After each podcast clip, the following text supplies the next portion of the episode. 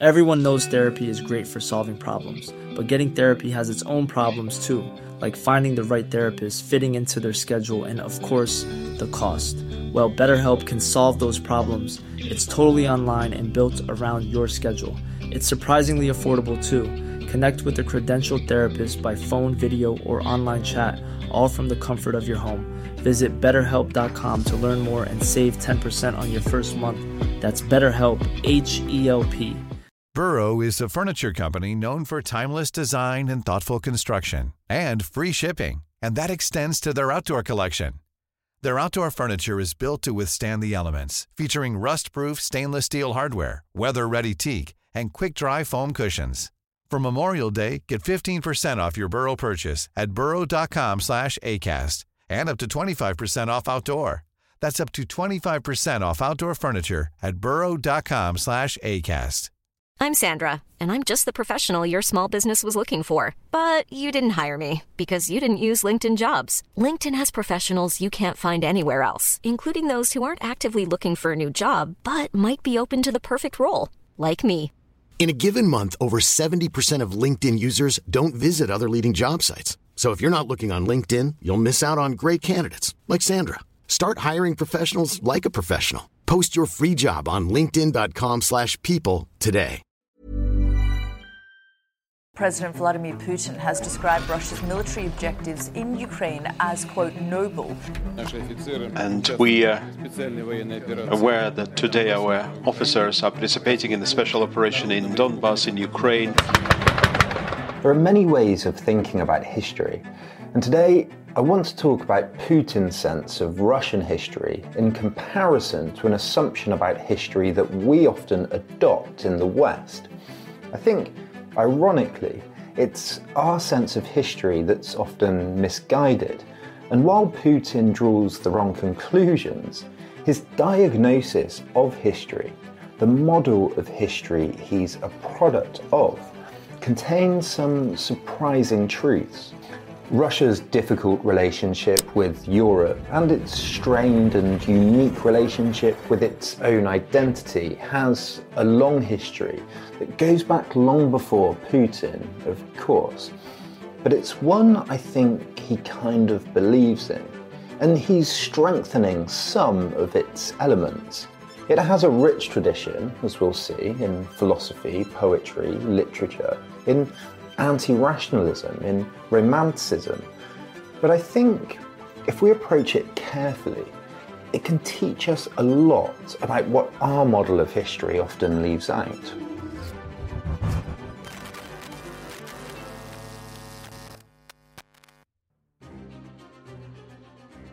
We often adopt a model of history in Europe and America that historian Timothy Snyder calls the politics of inevitability.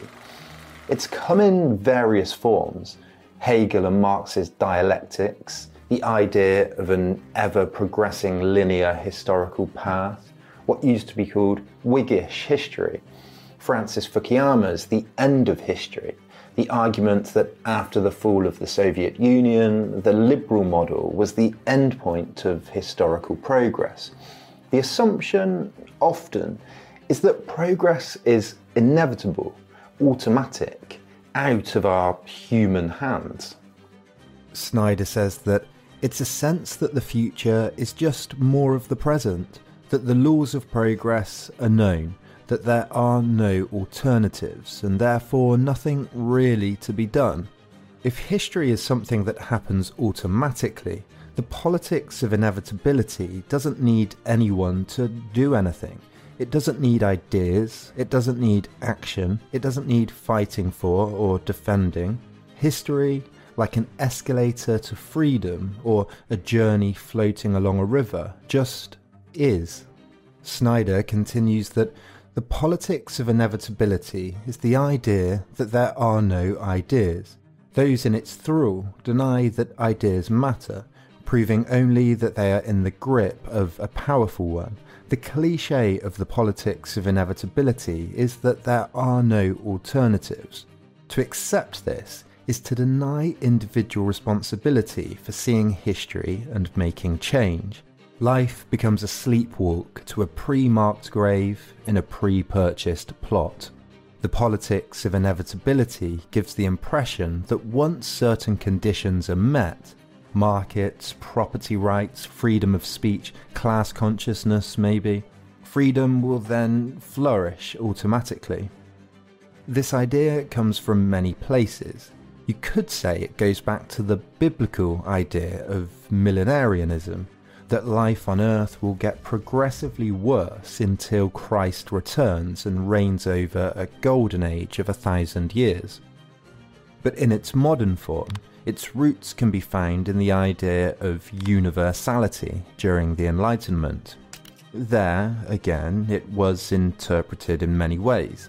Voltaire believed in commerce expanding across the world, the global businessman, Leibniz believed in a universal language. Immanuel Kant thought that there was a universal model of morality that everyone should adopt. Hegel thought that the rational was real, anything that happened was rational, and Marx believed in a universal concept of history, moving forward scientifically. They believed that these things were inevitably true, independent of individual people.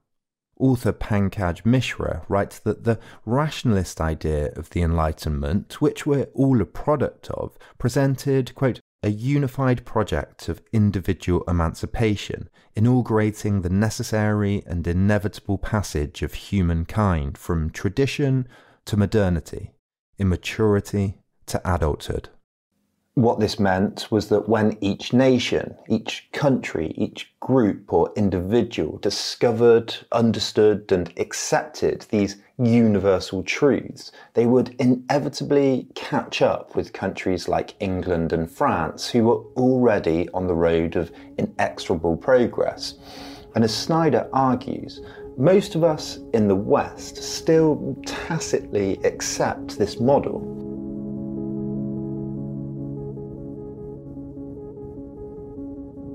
But on a parallel track, but still with roots in the Enlightenment, runs a different model, a counter model, a powerful critique, one that might be summarized as anti rationalist or anti universalist. The adherents of this model were people like Rousseau, Herder, Dostoevsky, and Nietzsche, and they all criticise the idea of a universal history in different ways.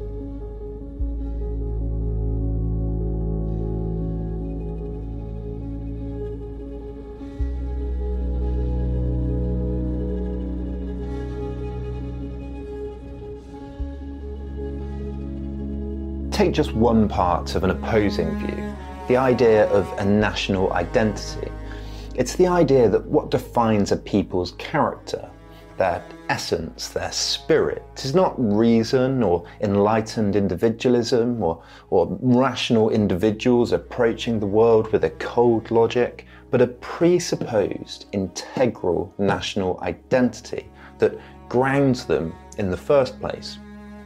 The sociologist Liah Greenfeld has argued that, in fact, more than the escalator of expanding rationalism and freedom, nationalism, national identity, is the most fundamental factor for understanding how the world we live in developed. And ironically, there's a logic to how national identities have developed. Imagine two countries, France and England during the Enlightenment, say. A few French thinkers argue that England is ahead of France, economically, spiritually, culturally. There are two main ways that France can respond. First, they could argue that England is on the right track, the one universal track forward, and emulate England in a bid to catch up. Alternatively, they could argue that while England is admittedly ahead, France is on a different track, a better track. They could argue that history has multiple tracks going in different directions, that there's no right or wrong track, and in fact, Our track may be behind now, but once we develop it a little bit, it will be a superior track, a stronger and a faster track. In her now celebrated study, Greenfeld argues that rather than the first universal model, comparison and resentment between developing nations has been a central force driving history. Resentment, she says, following Nietzsche, is a psychological state resulting from suppressed feelings of envy and hatred. She argues that nations have often interpreted the values of stronger nations as inappropriate for them, wrong headed, dangerous, and that this in turn has fueled the development of new internal national values. This has happened many times across history, of course, but most significantly, it happened uh, during the period of modernization during the Enlightenment in Germany and Russia.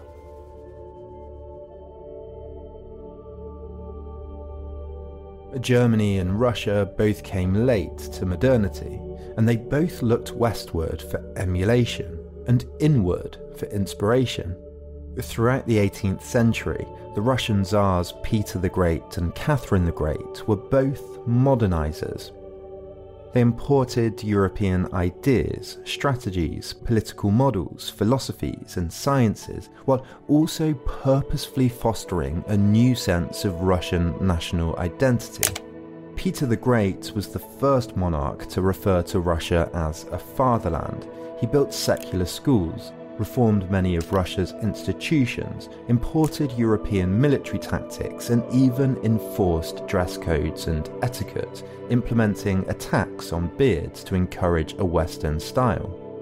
Many of Peter's officers travelled abroad and were introduced to European Enlightenment ideas. The poet and playwright Alexander Sumarokov wrote, You travellers who visited Paris and London tell me, do people there crunch their nuts while watching drama? And when the performance is on the stage, do they whip drunken and quarrelling coachmen, causing alarm to the floors, balconies, and the whole theatre? Catherine the Great continued Peter's project, wanting to develop an enlightened Russian middle class. Catherine corresponded with Voltaire and met Diderot and paid D'Alembert to tutor her heir. She read Montesquieu and became known, along with Peter, as enlightened despots. Voltaire wrote that Russia under Peter the Great represented perhaps the greatest epoch in European life since the discovery of the New World. Catherine let the philosophes publish their work in Russia when they were banned in France. She argued for equality under the law and she founded new schools and universities. But it was the French philosopher, Jean Jacques Rousseau, who first became critical. He wrote that Peter wished to introduce at once Germans or Englishmen when he should have begun by making Russians he prevented his subjects from ever becoming what they might have been by persuading them that they were what they were not. It's in this way that a French tutor trains his pupils to shine for a moment in childhood and then to be forever a nonentity.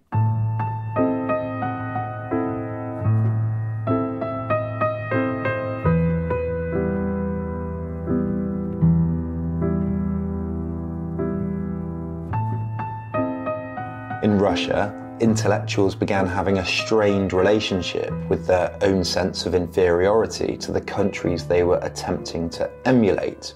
Greenfeld argues that a feeling of inferiority can only last so long and can quickly turn to resentment.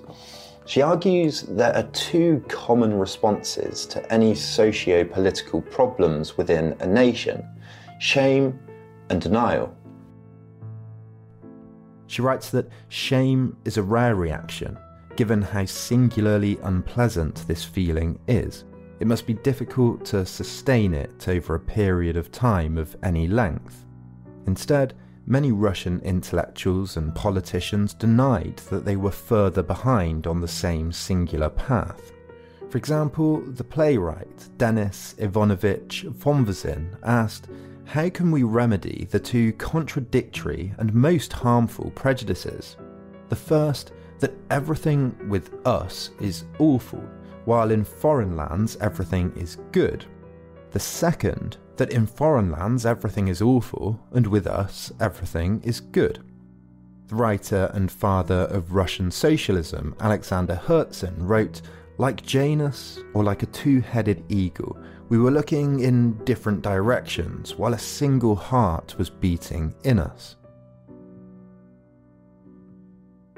If the example set by Europe was to be rejected, Russians had to turn inwards and develop a Russian consciousness, a Russian spirit, a different path for Russia.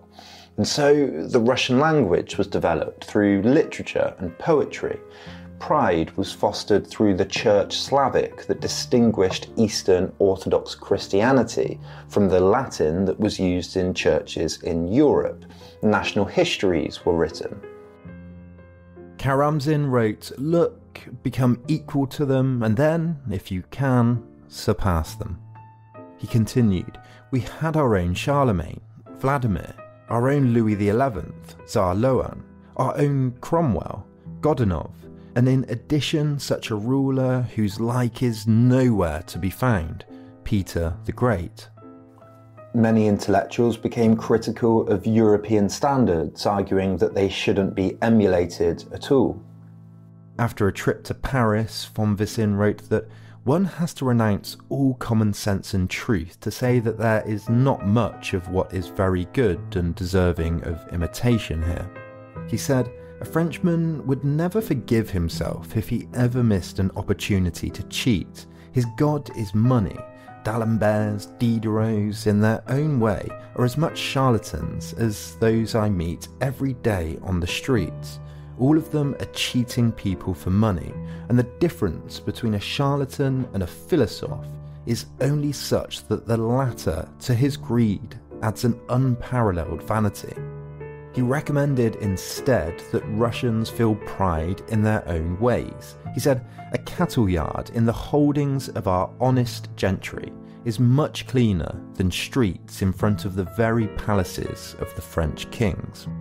Karamzin said, So let us honour and glorify our language which in its natural richness, almost without any alien admixture, flows like a proud, majestic river, roars, thunders, and suddenly, if need be, softens, murmurs like a tender brook, and sweetly pours into one's soul, forming all the rhythms which may be contained in the falling and rising of a human voice.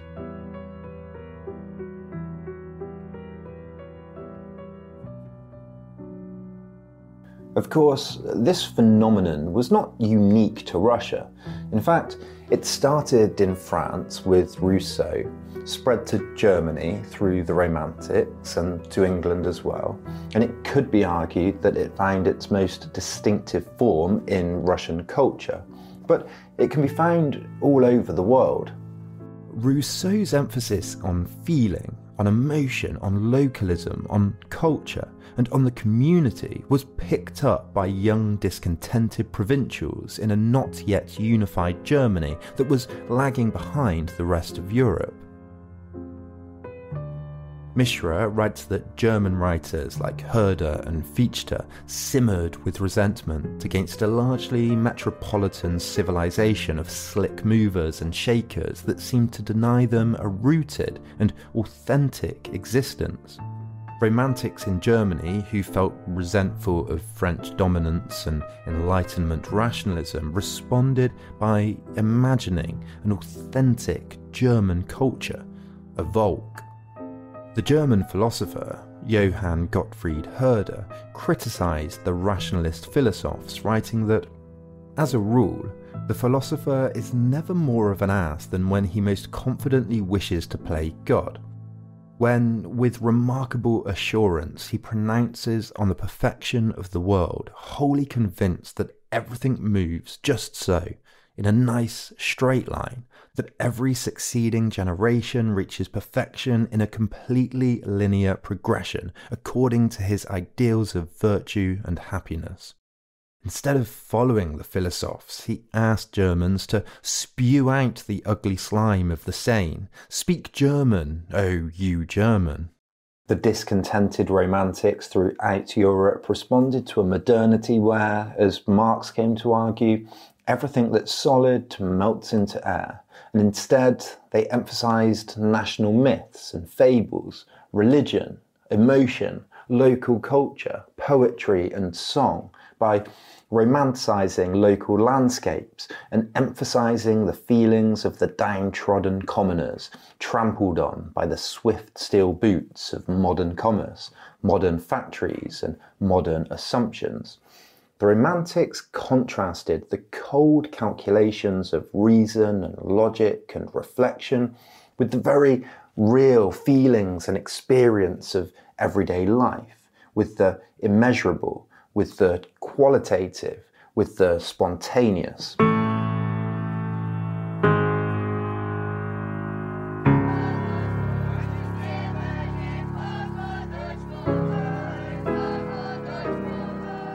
In Russia, many turned to and emphasized collective ideas, ethnicity, blood and soil, the Russian soul, the unified people, pan Slavism, the poet N.A. Lvov wrote that in foreign lands, all goes according to plan. Words are weighted, steps are measured. There one sits, hour upon hour, and then begins to think. Having thought, one rests. Having rested, one smokes a pipe. Then, thoughtfully, goes to one's work. There are no songs, no pranks. Among us Orthodox, however, Work is like fire under our hands. Our speech is thunder, so that our sparks fly and the dust rises in columns. The common theme was unity, oneness, harmony.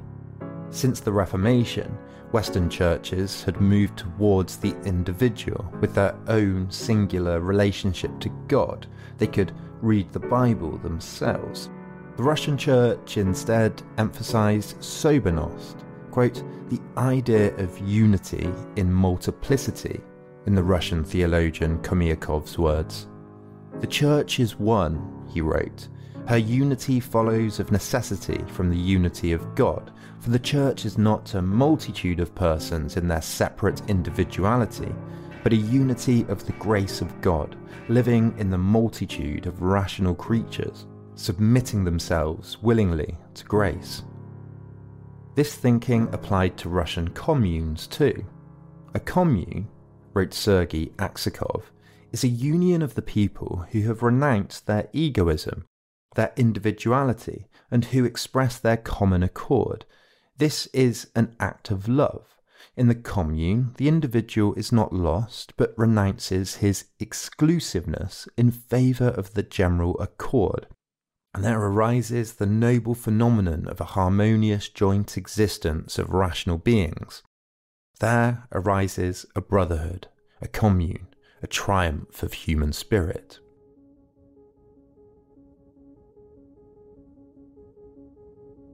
And before publishing his first major work, Notes from Underground, Fyodor Dostoevsky went on a tour of Europe in London, he visited the International Exhibition at the Crystal Palace, a grand fair of world products and the greatest example of Western commerce, of individualism, of capitalism. He wrote, You become aware of this colossal idea. You sense that here something has been achieved, and here there is victory and triumph.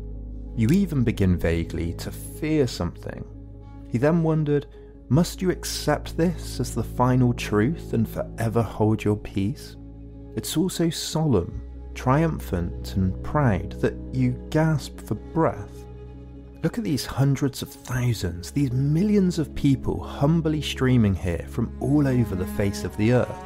People come with a single thought, quietly, relentlessly, mutely thronging into this colossal palace and you feel that something final has taken place here, and something has come to an end.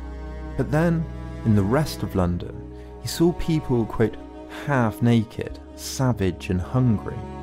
He saw that liberty only existed for the rich, and he worried about, quote, a principle of isolation, of intense self preservation, of personal gain, of self determination, of the I, of opposing this I to all nature and the rest of mankind as an independent, autonomous principle entirely equal and equivalent to all that exists outside itself. He returned to Russia with his mind made up. Russians shouldn't mindlessly import these European ideals. Nietzsche read the book Dostoevsky wrote next, Notes from Underground, which drew from these experiences, and from it Nietzsche derived his own idea. It wasn't reason or divine truth that drove world history, it was resentment.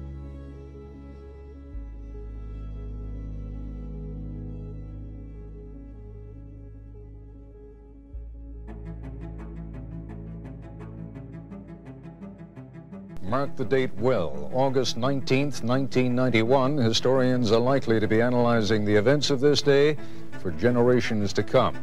Military leaders and the Soviet secret police have taken control of the government, and now Vice President Gennady Yanayev is sitting in the president's seat. The hardliners say the country has become ungovernable because of perestroika. Tanks are moving into the capital, taking up positions near key government buildings. Outside the Russian parliament building, crowds began gathering early this morning to hear Russian President Boris Yeltsin call for a general strike to protest what he calls an unconstitutional coup. First, no one knows exactly what Putin is thinking, who he really admires, what his true motivations are. And I'm not saying he's consciously adopted this tradition or this model of history or this particular thinker.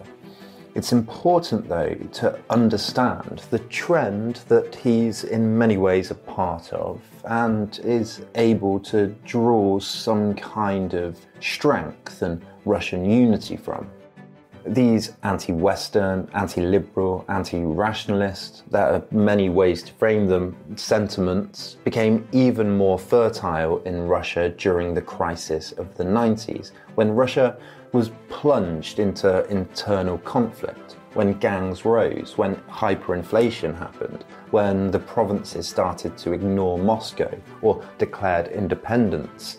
In short, Russia was in chaos in 2013, Putin said, The question of finding and strengthening national identity is of a fundamental nature for Russia. Scholar Sergei Medvedev has written that in the 2000s, quote, resentment was transformed into state policy. He said it used a myth of geopolitical defeat, humiliation, and pillaging of Russia by world liberalism and its henchmen, Yeltsin, Gaidar, and Chubais, he continued, All of Russian society, from Putin to the last pointsman, are all equally the bearers of resentment. For Putin, the source of the non recognition of himself and of Russia as equal and respected players on the world stage, for the pointsman, his helplessness in the face of the police, officials, courts, and bandits. The resentment fantasies of the authorities at a certain moment entered into a strange resonance with the resentment fantasies of ordinary people. And a conservative Orthodox publication asked in 2005 Is it possible to satisfy the West? Is it possible to ever be recognized as equals?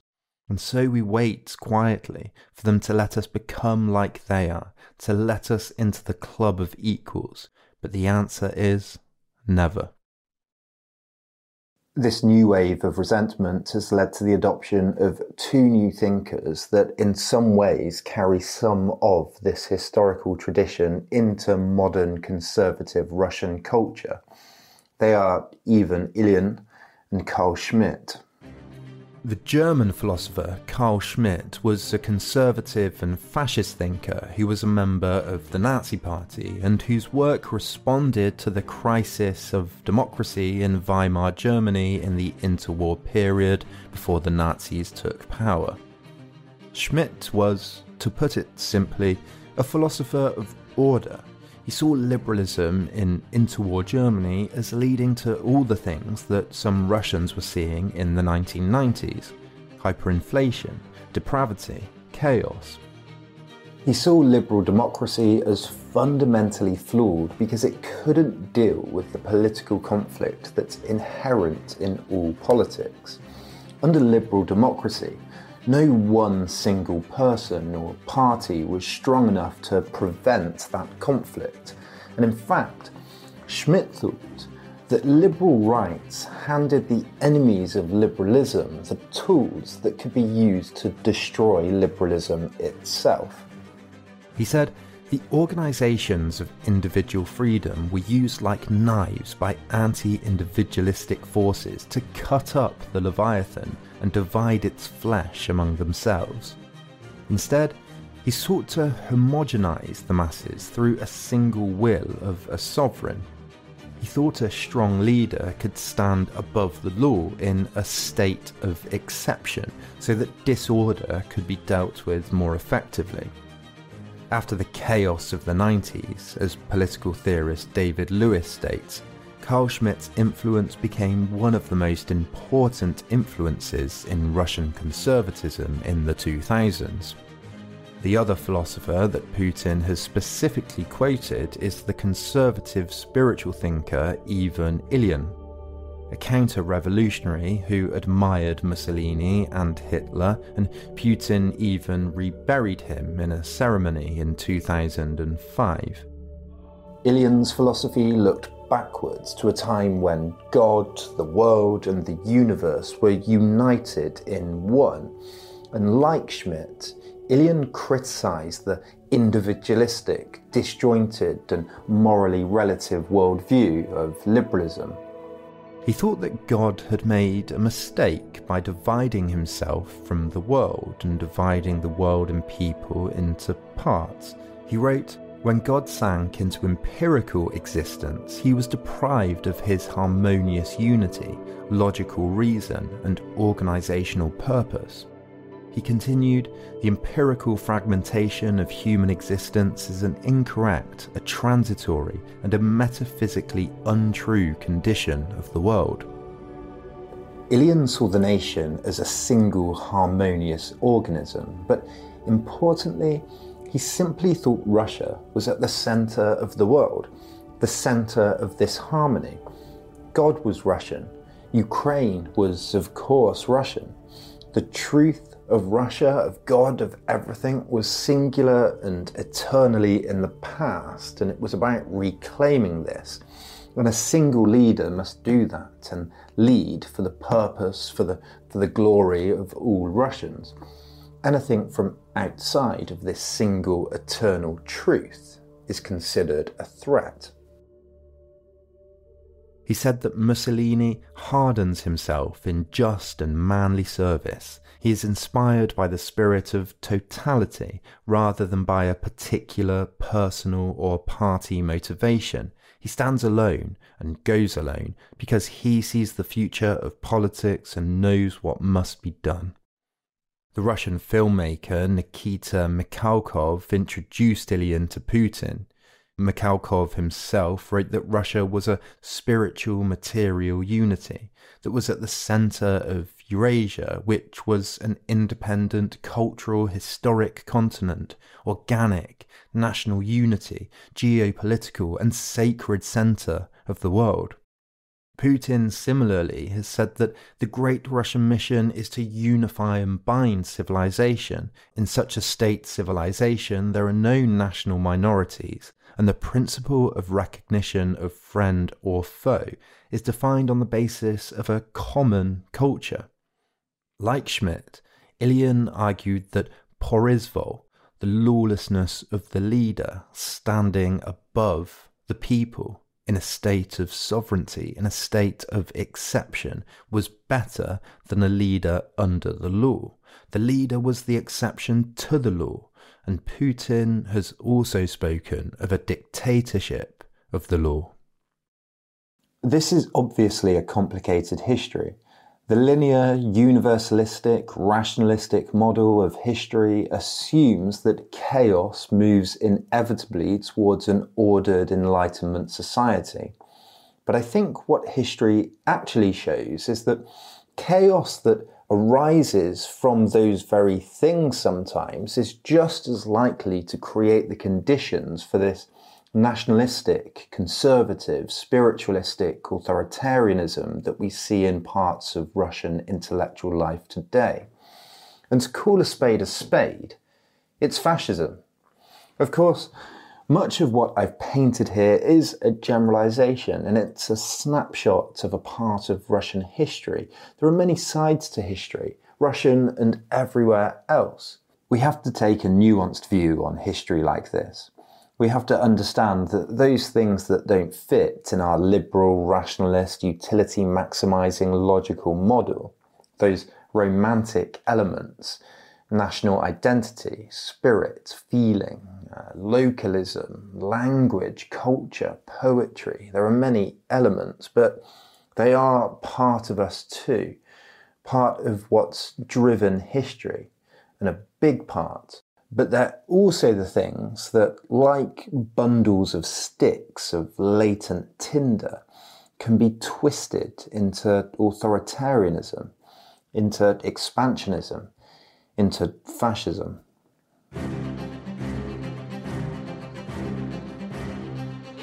Thank you as always for watching.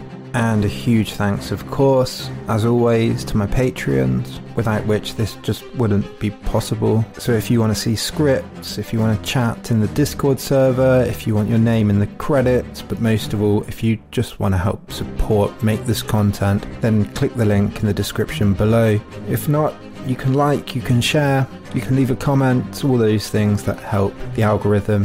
Thank you so much, and I'll see you next time.